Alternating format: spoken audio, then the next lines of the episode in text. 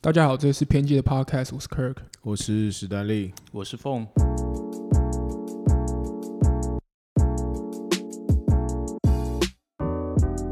Yo， 今天又请到 Fong 来跟我聊天了， Hello， 大家好，我今天有点受宠若惊，竟然又真有幸被再邀来一次。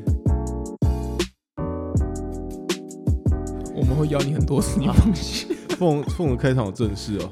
Fong 的啊，我以为我们要先聊聊，可能晚餐吃什么？先不用啊，没有啊，我们就是直接玩 take 还是什么东西的。Fong 最近 OK 吗？最近很好啊，没什么压力。那上一集播出你有听吗？有啊，我自己都不太敢听我的声音，我都把自己的部分快转过去。没关系，很多人刚开始录音都是这样，没关系。我们刚刚讨论说，就很多人会问说我们都听什么 podcast， 然后我刚刚就说。我最近都在听我们自己的 podcast， 然后自己听在那边笑，就我们会觉得说，我怎么可以这么智障讲这么好笑的话？然后对于自己的幽默感非常的自得其乐。没有，我还要再讲一件事情。我刚刚在办公室，然后那时候杨也在我们办公室，然后我就大喊的史丹利说：“我今天脚本是还没有传给你。”然后我就传给史丹利，然后杨就突然吓说：“你有写什么脚本来给我看一下？”然后他就看到我写的那个6个标题，他就直接吐说这也叫脚本哦。他的脚本，那是草稿啊。他的脚本只有六行，每行有4个字，每行4个字，6行。直接他就说你这个东西为什么还要开 Google Doc 分享？你不会直接用 Telegram 或是 Messenger 传给他吗 ？OK， 这就是我一贯的态度。那你这个东西你挤了多久挤出这样的一坨东西？你以为这很简单？是他妈我也是从 PTT。一直爬文，想说就是压力，你要做个联想。我刚刚有跟那个凤说，我通常是怎么挑题目？对啊，为什么今天题目到底是什么？没有，我有时候挑题目，你知道是这样。我觉得挑题目最难的点是说，你不知道到底要哪个题目。我这边顺便可以搞不好很多 podcast 都有问题，你真的很难决定说，我到底我脑中可能 maybe 有10个题目，我到底要从哪个题目着手？所以你觉得是题目太多，无法抉择？对，你无法下一个决定说，比如说你要下一个决定要说我要挑什么题目，然后挑这个题目之后，你要开始就是多联想，比如说这个题目还可以讲什么东西，然后联想之后你还会说，我觉得这个题目应该找谁来讲，或者我要找谁来一起聊天，这其实有众多的抉择在里面。那我挑一个题目就是我觉得，我这题目我觉得50分，我觉得还 OK， 50分，然后我去查一些资料，好像有机会讲到70-80分。OK， 那我在想说 ，OK， 那我还要找一个人来陪我讲。好，这时候比如说，我觉得凤非常有脑袋，他又帮我加个20分，那我觉得这个题目就100分。哇，我竟然有20分！用到外面，用到外面，你浓缩这么久，那就得到24个字，然后这里面还有一大堆字是重复的，有一半的字是一模一样，有一半的字叫做压力。对，好他写了6种压力，没错，我没有，因为我们今天探讨的主题叫做压力，我觉得很适合我们讲，因为我觉得还是我先帮你念一下这6种压力。我们不要这样破题，我要一个慢慢讲。但你这少列一个大气压力。我想要放这梗。你是不是明天播出来你就自己在那边爽说怎么那么好笑？我觉得对，凤完全没有反应，凤你没有 get 到那个笑点，我 get 得到。大气压力。我声音会太大声吗？不会。OK， 好，那我就维持这个距离。好，那。我觉得我们3个还蛮适合讲压力。那我当然不敢说到底多抗压了，但是我觉得我们工作上面来说，应该是有蛮多压力在上面的。我觉得2位一定非常有经验。我现在的状况，我们现在各自阐述一下。我现在的状况是有点眼神死的状态。其实我觉得可能刚开始创业的时候，你会觉得很靠北，就是很多事或什么之类的，你会觉得烦，或是你有时候干脆想摆烂。但是过了这一段时间，好像遇到那种事情，你就算了，他妈的，就是不要想太多，不要那个脑袋不要抱怨去做，这样就对了。是，我现在的状态是这样。好，那我们还要先史丹利好了。我的压力吗？你说工作上的压力？我刚刚讲好像是工作上的压力。工作就有压力啊，但我觉得还好，没有到。我觉得一开始压力比较大，现在比较可以跟这压力共处，和平共处。OK， 对，有点像比如说，我是一只鱼的话，说3秒的记忆吗？等一下他要放梗，等一下，我要准备。我刚才准备接梗，然后我就已经预备要做个反应。没有没有，我突然其实我有点不知道我要讲什么干话，但我忘记了，大概就是说什么，我现在已经不知道潜到几公尺，真是我反正讲一些干话。好好好好，对对对，大概就是这样。然后我们这一 round 只是 over， 随便乱讲的。好，凤请说。那我觉得，当然。我也是刚出社会工作的时候，那段时间要学习很多新的东西，压力比较大。那所以一段时间当然就跟压力共处了。不过我个人的性格是喜欢一直找新的挑战，或者找一些新的事情、新的压力来督促我，不然我每天回到家就是一团烂泥，躺在那边，好像也没什么生产力。我这一集讲Fong就是我需要一个正面能量，这个没有什么正面而言。OK， 那我觉得大家最大的压力就是社交压力。哦哟，你们有这种社交压力？你在讲刚刚的什么？我们现在也不知道今天录音是几月几号。今天是没有好，不要讲出来。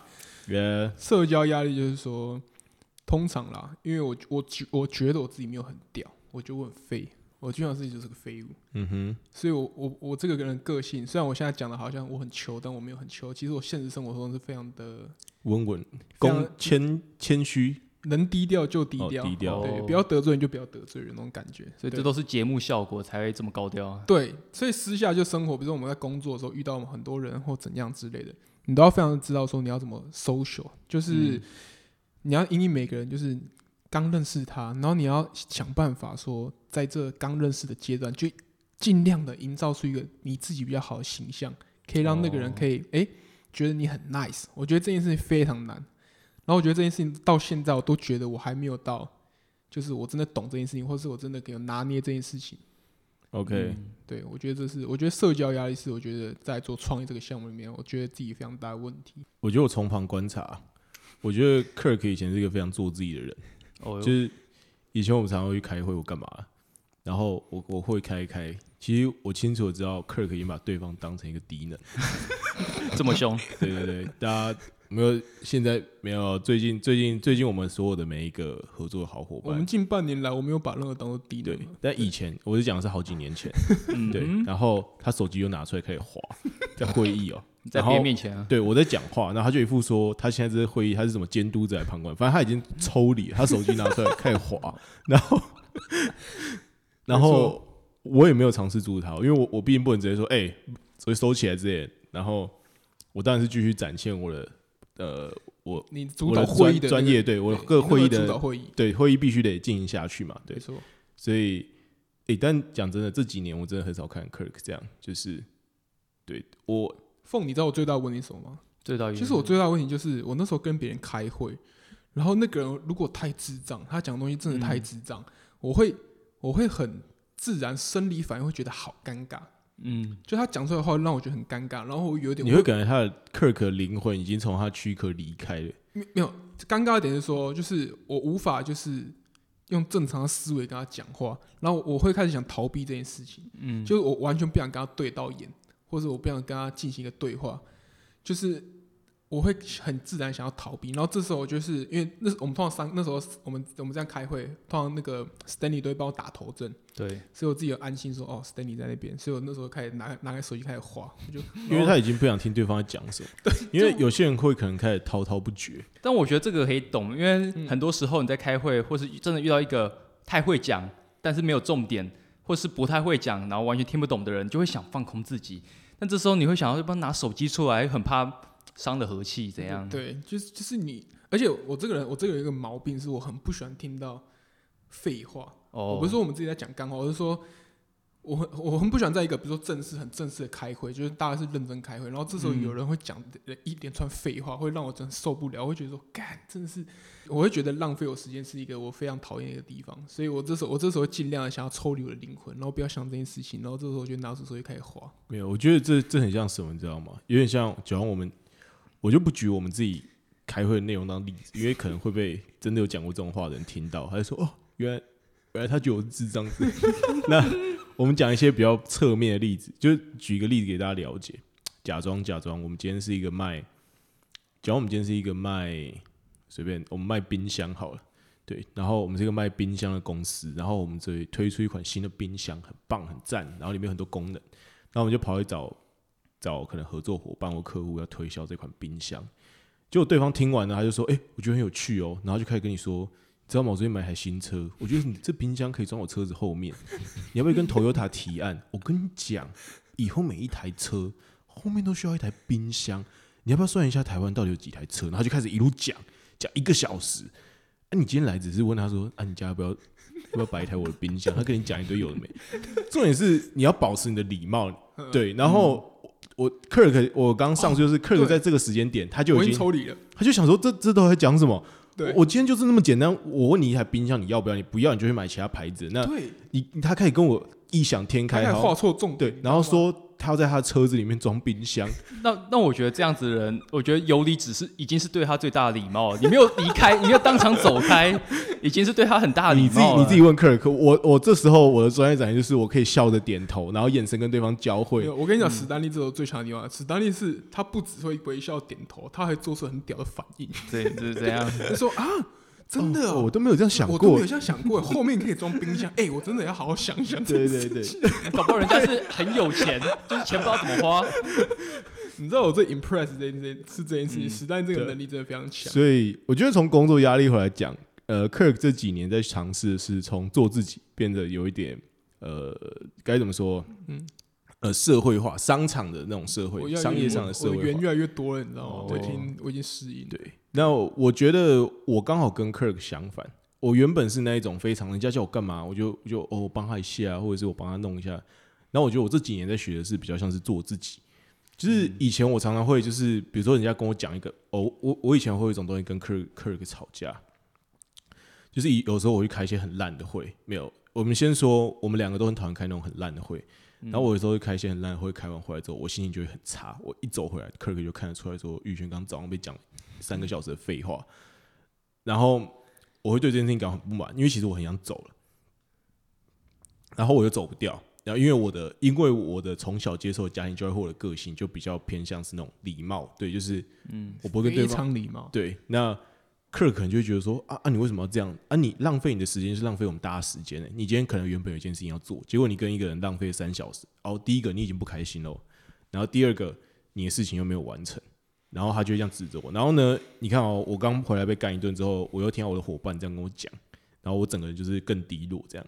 所以我这几年在学习的都是哦，做回我自己。所以比如说我听到一半，我就说，哎，这个时间差不多了，那这样，跟你讲这很好，我回去会仔细思考一下。对，非常感谢你给我意见。那我等一下还有一个会议，那我们准备就是我准备下一个会议。对，那我们可以再保持联络。对我很高兴今天你愿意花时间再跟我进行这个会议。那我觉得非常礼貌性的赶快离开。然后我回来之后我就笑嘻嘻的说：“干，刚刚人真是智障。”然后通常以前史丹利开到一个很烂的会的时候，他其实不会讲，就是通常都是我觉得我真的算蛮会察觉的，我会先主动提，然后史丹利就是他就是不讲，然后他就是要有人慢慢戳开他，你知道吗？他说干，那真这样。然后我这时候因为应该说我看他脸那么臭，我也很不爽，说干，知道刚刚那个会到底是傻小，然后开始跟他抱怨，然后这时候他情绪又更差，说干，就是他有点里外不是人那种感觉。对，而且我以前没有办法把一个很烂的会当笑话看，我现在就很自，我就说哎干，刚刚有白痴，然后我就很轻松，因为我会知道说，哎，就这样，即使他的。公司在的话，他名头再大，但很多人真的就是对。但其实我觉得这2年我也会主动去检视我自己，就是我有时候发现我在跟别人讲事情的时候，我会一直去观察人家的眼神、他的动作。对，像其实我很害怕一种事情是，对方好像有很认真在听我讲话，但同时他又在盯着他的电脑萤幕看，因为我看不到他的电脑萤幕，其实我根本不知道他干嘛，他有可能在分心。对，所以我有时候在会议的时候会下意识做出的动作，我会主动把我的电脑合起来。对方通常看到我这样做，他就把他电脑合起来。那我比较可以掌握他的情绪，他也比较可以掌握我的情绪。对，那我发现我这一段时间可能还是比较不熟悉的事情是，如果我跟对方开会，对方有台电脑，他好像非常忙，他甚至在打一下字之后，眼神抬起来跟你交汇一下，好像他正在听你一直在讲哦。你讲的东西非常快，资讯非常多，然后他一边在看着他的电脑屏幕，好像打一点东西之后，突然眼神抬起来，好像这时候你也不知道你该不该下去。哎，你刚好听到吗？你要不要重复一次我刚刚讲什么？你不能这样吧？对啊，对，所以你这我会很想质问那种感觉。对，但是所以我觉得这件事情我还在学习啦。不过我觉得这蛮明显，因为其实像我如果有些会我没有很想开，或是只知道这东西跟我不知我没有要 engage 进去，我就自己带一台电脑去，我带电脑就代表说我知道我这场会我是要在做自己的事情，哦，只是顺手明确这样，对，只是后面有一些背景让我可以接受一些资讯，或是听到一些。但你怎么知道对方是不是，比如说他是真的在听你讲，他真的在记录？或者是查一些相关的 reference， 或者他等一下问你问题，比如说我刚举出了一个数据，他可能正在 Google 查，然后他可能马上就电脑转过来问你说，欸，你刚讲的东西我稍微看一下，你要怎么去知道说对方是不是这个状态？我觉得是看对方的，就是像你说的，他的神情，他有没有把他的用他的眼神照顾到全场的人，我觉得其实这是很大的差别。你有没有用眼睛看过每一个人，然后你讲话的时候有去分配一下每个人的发言的权利，这样子。Okay。那如果对方是这样子进行这样会议的话，代表说这是一个全力投入的会议，那自然我就会把自己的电脑合起来，甚至我还可能带笔啊、带记录的东西出来。是是。那Fong有社交压力吗？社交压力哦，其实我觉得一定会有，而且如果你要去参加不同的团体啊，想认识更多的人，一定会有一些社交压力。但是就是看嘛，不是有什么内向性格跟外向性格？像我之前听过别人讲过一段，我觉得还不错的比喻，说外向性格的人就是你去跟别人相处，你会越相处的能量会越来越高，越来越高。但是内向性格的人是你有一定的能量，你跟别人相处，你可以表现得很开心，只是你越相处，你的能量会一直降低。那你回到家的时候，你就是想趴在床上睡觉。对，哦，是这样，是不是？是你把社交当成一种消耗，还是一种冲动？对，那我觉得我是一种内向性格。所以社交，哦，对我来说我是会消耗，但我可以过得很开心，我可以最后是很累的、开心的、疲倦。Okay。 对，那所以我觉得我自己调试的方法是，我会去找那些有共通兴趣的人做社交，会比较长。对，比如说我们是因为共同的兴趣、共同学习目的来在一起，那这样的话，其实你的内向性格遇到了这样跟你有共同兴趣的人，反而会激发他的潜能，让你的能量反而增加。对，欸，那你是外向性还是内向性格？我吗？ Yeah， 我觉得社交比较像消耗，所以Fong也是消耗，我是消耗，对。但是如果找到有共同的话题的话，其实消耗可能会减缓，对，减缓，或者甚至会提高，会持平，是不是？ OK， 我觉得我也是消耗。你觉得你的消耗？就是对啊，就是没有你遇到不对盘的人，然后你还要摆笑，然后你还要就是跟他哈拉。你在讲谁啦？这个蛮多的，啊，因为我真的是有些业务或是保险业务，他们是真的可以聊到很，就是越聊越起劲，就算你可能没有说很给他很多大的回馈，他们还是可以聊得越来越起劲，然后为你的人生去帮你着想的感觉。我真的觉得人生最难就是真的聊到说这个人知道他什么时候进，什么时候退，这种朋友是最难找，然后这种工作之后遇到的人也这种人也很难找。对。好，你有要补充吗？我们没有，我觉得，对，我觉得你们在这两件事情，我说你们两位在这件事情上都有很深刻的体会。OK，对，好，你怎么会突然来一个那么官腔的回复？没有啊，我觉得就讲的还不错。OK，好。工程师压力大不大？其实工程师有他的压力，对，但是我觉得他的压力比较像是，一种突然的，他比较。突然会出现，比如说今天你要交货，你要赶 deadline，或是突然你刚才上了一份 code 上去，结果它爆掉了。就有一次我就是上一份 code 上去，就旁边客服就被打爆了，说干这个东西怎么坏掉了，那就当下压力就很大。Okay。 对，或者是你系统突然挂掉，那个客人那种排山倒海之来的那个压力跟抱怨，会让你很承受不起这样。我有问题，就通常比如说你们打 code，然后就它突然爆掉。那你们这时候还要在那个压力下，因为打code是要思考的嘛，对不对？是，你要先思考说刚刚哪边有做错，然后你要再思考要怎么改善。对，那个当下的状况是怎么进行调整？我就要看这件事情。我觉得一个东西爆掉，它一定会有个 SOP， 要看你们公司的 SOP。这样讲很官腔，但它是事实。对，那比如说。这件事情超级严重的话，那可能会有一整个 team 的人下来投入来帮你，对。然后你还要分说，比如说你的事情爆掉会影响到很多人。我举个例子，比如说我写的东西是大家付款的东西，结果爆掉了。那这时候好几个工作嘛，我第一个是要把付款的这个东西修好，第二个是刚刚掉的单要有人去追。那这件事情总不可能我一个人去做，对。比如说现在是购物节，双11购物节的话，对，所以。它其实是非常非常复杂的东西。对，那就像你说，那每个人在极度压力底下反应不一样，可能很多人就开始打错字或者什么。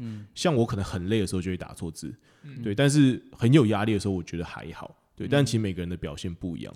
我自己的体会是这样。我还有一种压力，我知道是，比如说你刚好你的客户，你说付钱的东西会让你很紧张吗？对，刚好如果刚好你的客户又是一个会直播或健身的超级网红的，这样子压力会不会更大？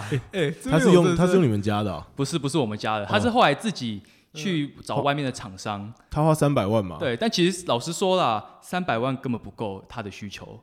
以10万人同时在线来说，他是10万人会同时在线。等一下我们现在讲到的是我们那个我们馆长 shout out 馆长的官网， shout out 馆长 respect， 只是专业的东西真的很难真的跨界去使用。所以你觉得他被削钱？完全被削了。这感觉就是有点像是可能 PM 他去签了一个约，哦，大单超大的，但是这个东西并不是，但是他要求的东西其实根本没有达到他那个金额可以完成的。对，因为我跟我朋友讨论就说，你300万根本完全不够。对，懂意思。10万人同时在线，300万真的是他有那么夸张？而且他有10万人同时在线。重点是他就说他在抢东西的时候，那一瞬间会有。对，比如说他的面开卖啊，什么限量的东西开卖。对，而且重点是他其实好像只有4个月还3个月，很短的时间内开发啊。那这样的话，其实300万，其实但是当馆长也说，他其实并不在意那个金钱。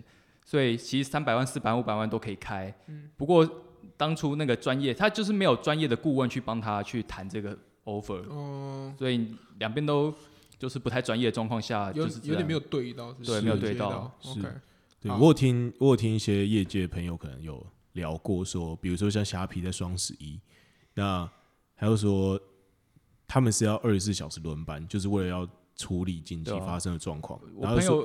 我朋友在 PC 用，他也是轮班，就是你可能今天的1点到凌晨5点都是你要去轮班。对，在购物节的时候，然后就说一旦出 bug，他就说虾皮的 CEO 会站在你身后，会站在你后面看着你 debug， 你就想那个压力哦，非常恐怖。你打错一个字，对，我的。不过通常这个东西代表说你的工作流程啊，因为如果你工作流程有排好，那基本上很难会，就比较少会遇到这种，因为一个螺丝松掉，极大的压力。就是你平常你遇到一些上上下下压力的时候，上上下下的一些问题，你就要去及时去处理，不要等到这种大事件来了，一次把你整个公司都拖垮。对，我觉得你一个公司在出 bug， 就是在极端的时候出 bug， 然后他们的其实处理好不好，不是那个工程师强不强，是你们 SOP 好不好。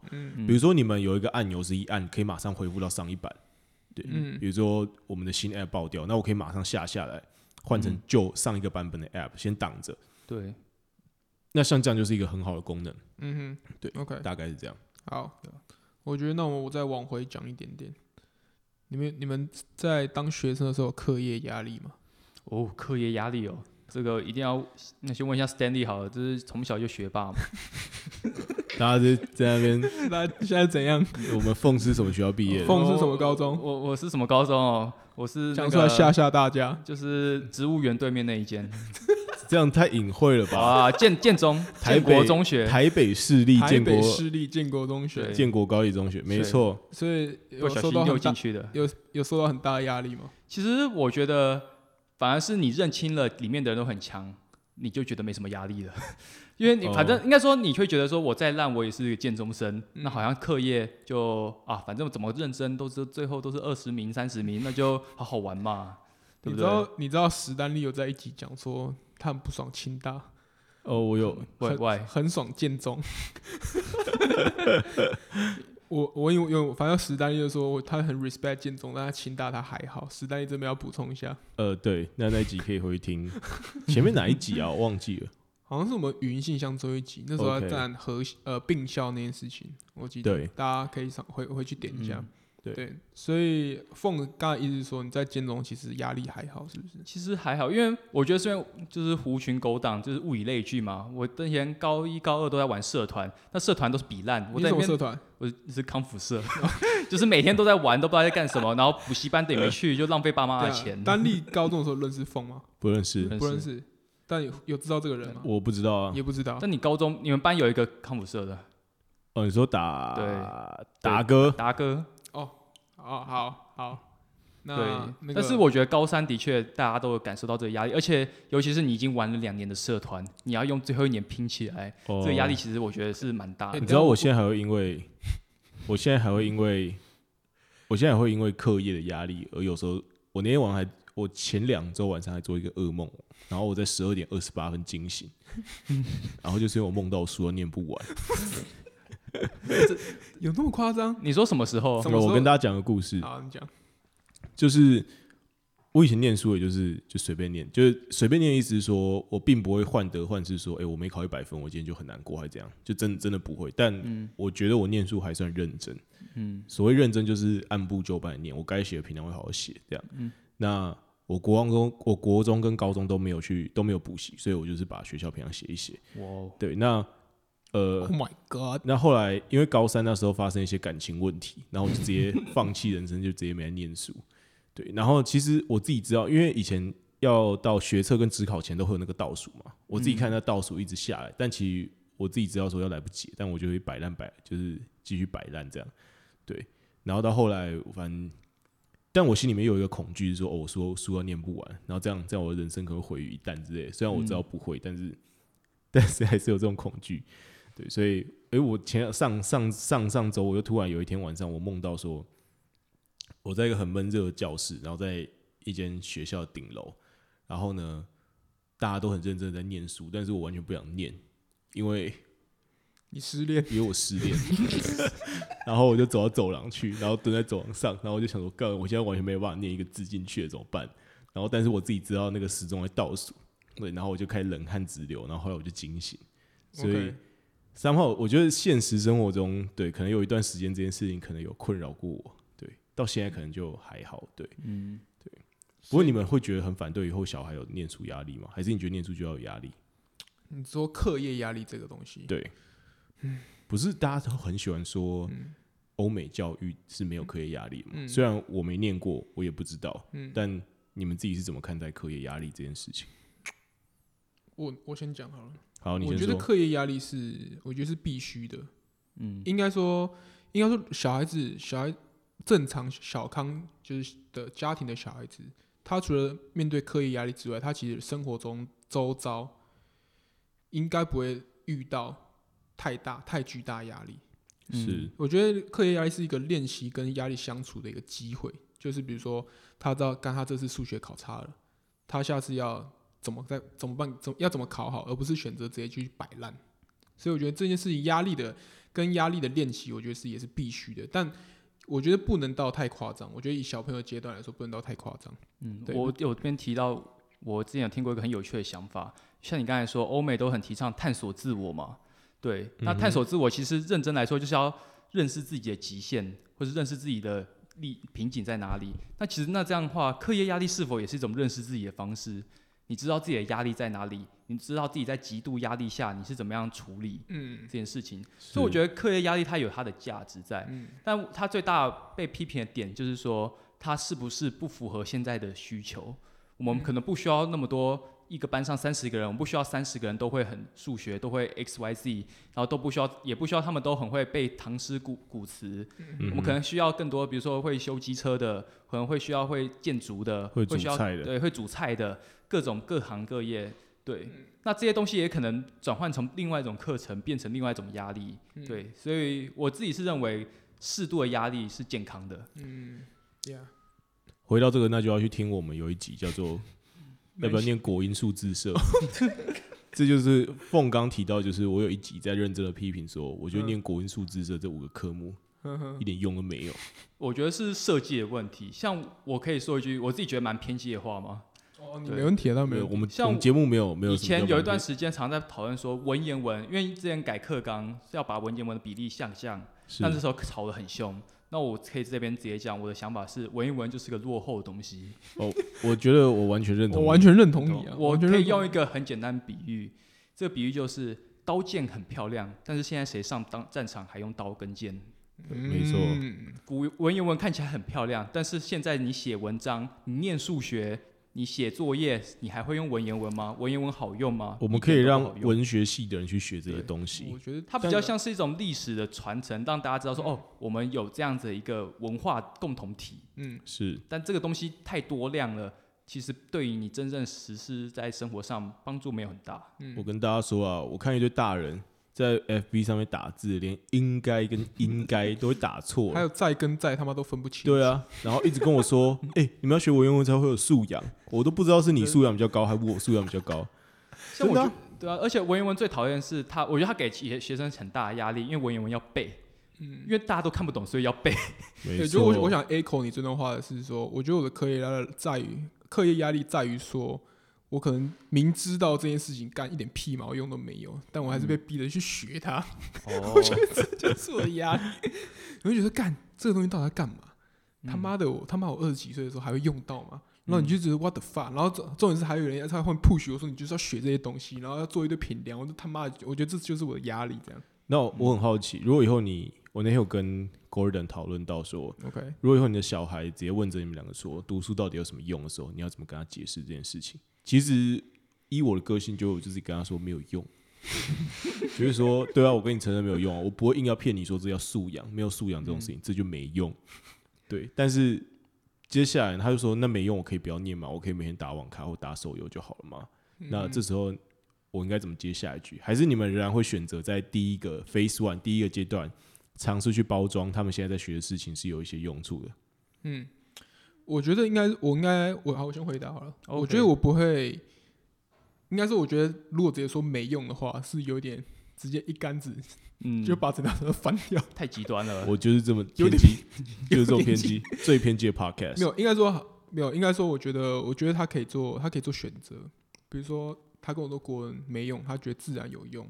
应该说我都会先以站在他的角度理解说为什么他觉得这些有用，他没用。那我会再对他觉得没有用的东西试着包装一下说这个东西现在学习是 OK 的，就是我觉得你可以知道这些东西，但我不会逼你说，比如说我不会逼你说你解释一定要考100分，比如你解释考60分，有读不是，我会看他考卷，他可能写个大概，意思有我觉得好了，我不会刁难他说你怎么这个在没有写，或者这个因没有写，或者是什么我没有写之类的。我觉得这是最基本的。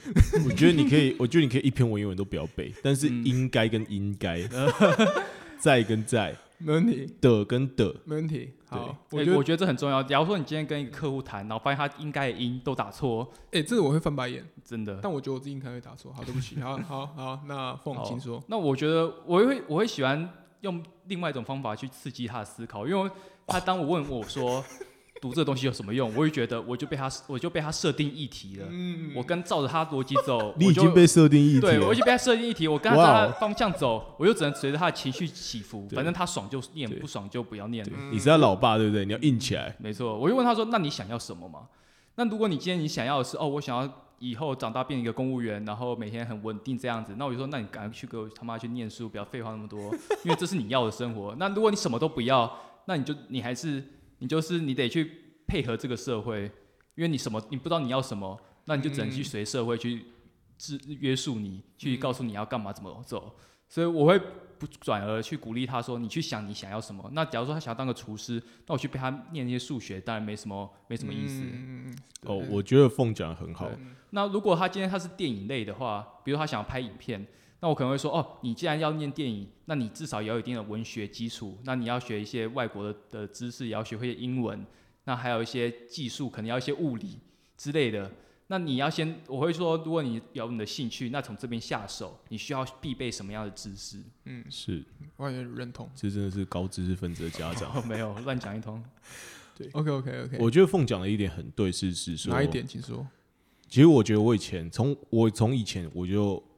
我不是长大之后才想通说读书这件事情没有用，其实我从以前就知道读书这件事情没有太大的用处。但是我觉得同时是我那时候跟我妈讨论过这件事情，我就说，但是因为我其实不知道我现在要干嘛，我现在只能做这件事情，所以因为我活着，我必须得把我手上在做的事情做好。那既然这是义务，对不对？对，既然现在这是我唯一一件能做的事情，那我就会把它做好。OK， 对。如果全台湾所有的人都是要当兵当到18岁，你才有办法开始掌握自己的人生的话，那我相信我可能会是一个好军人。就是我觉得我个性还蛮奴性蛮重的，就是说我其实蛮愿意去配合这个社会的规则，对，虽然我非常不认同，但是一旦我有办法掌握我自己的时候，对，比如说 OK 我已经拿到了所谓大家最喜欢讲哦门票，反正18岁之后这时候我要干嘛都可以，反正我要做什么事情我自己负责的时候，那我就会毅然决然去选择我想做的事情。那如果你，因为我觉得真的是你也是算幸运儿，因为你也算是聪明的，在读书的时候，没有，我是努力的，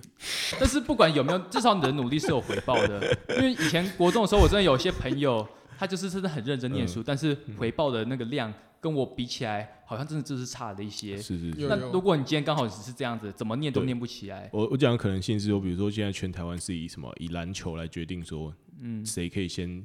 来决定你成绩的排名，对，比如说我们就投三分球，那今天 Kirk 就是第一志愿，然后我呢可能就最后一个志愿，然后我可能没有比他不认真，对对，所以我得说我是幸运的啊，对对对，我是相对就是读进去但是出不来的那种人，对，所以我觉得这教育体制很恐怖是，我觉得教育体制很恐怖是你限制了所有人都只能玩同一种游戏，你应该是开5种不同的游戏让大家玩。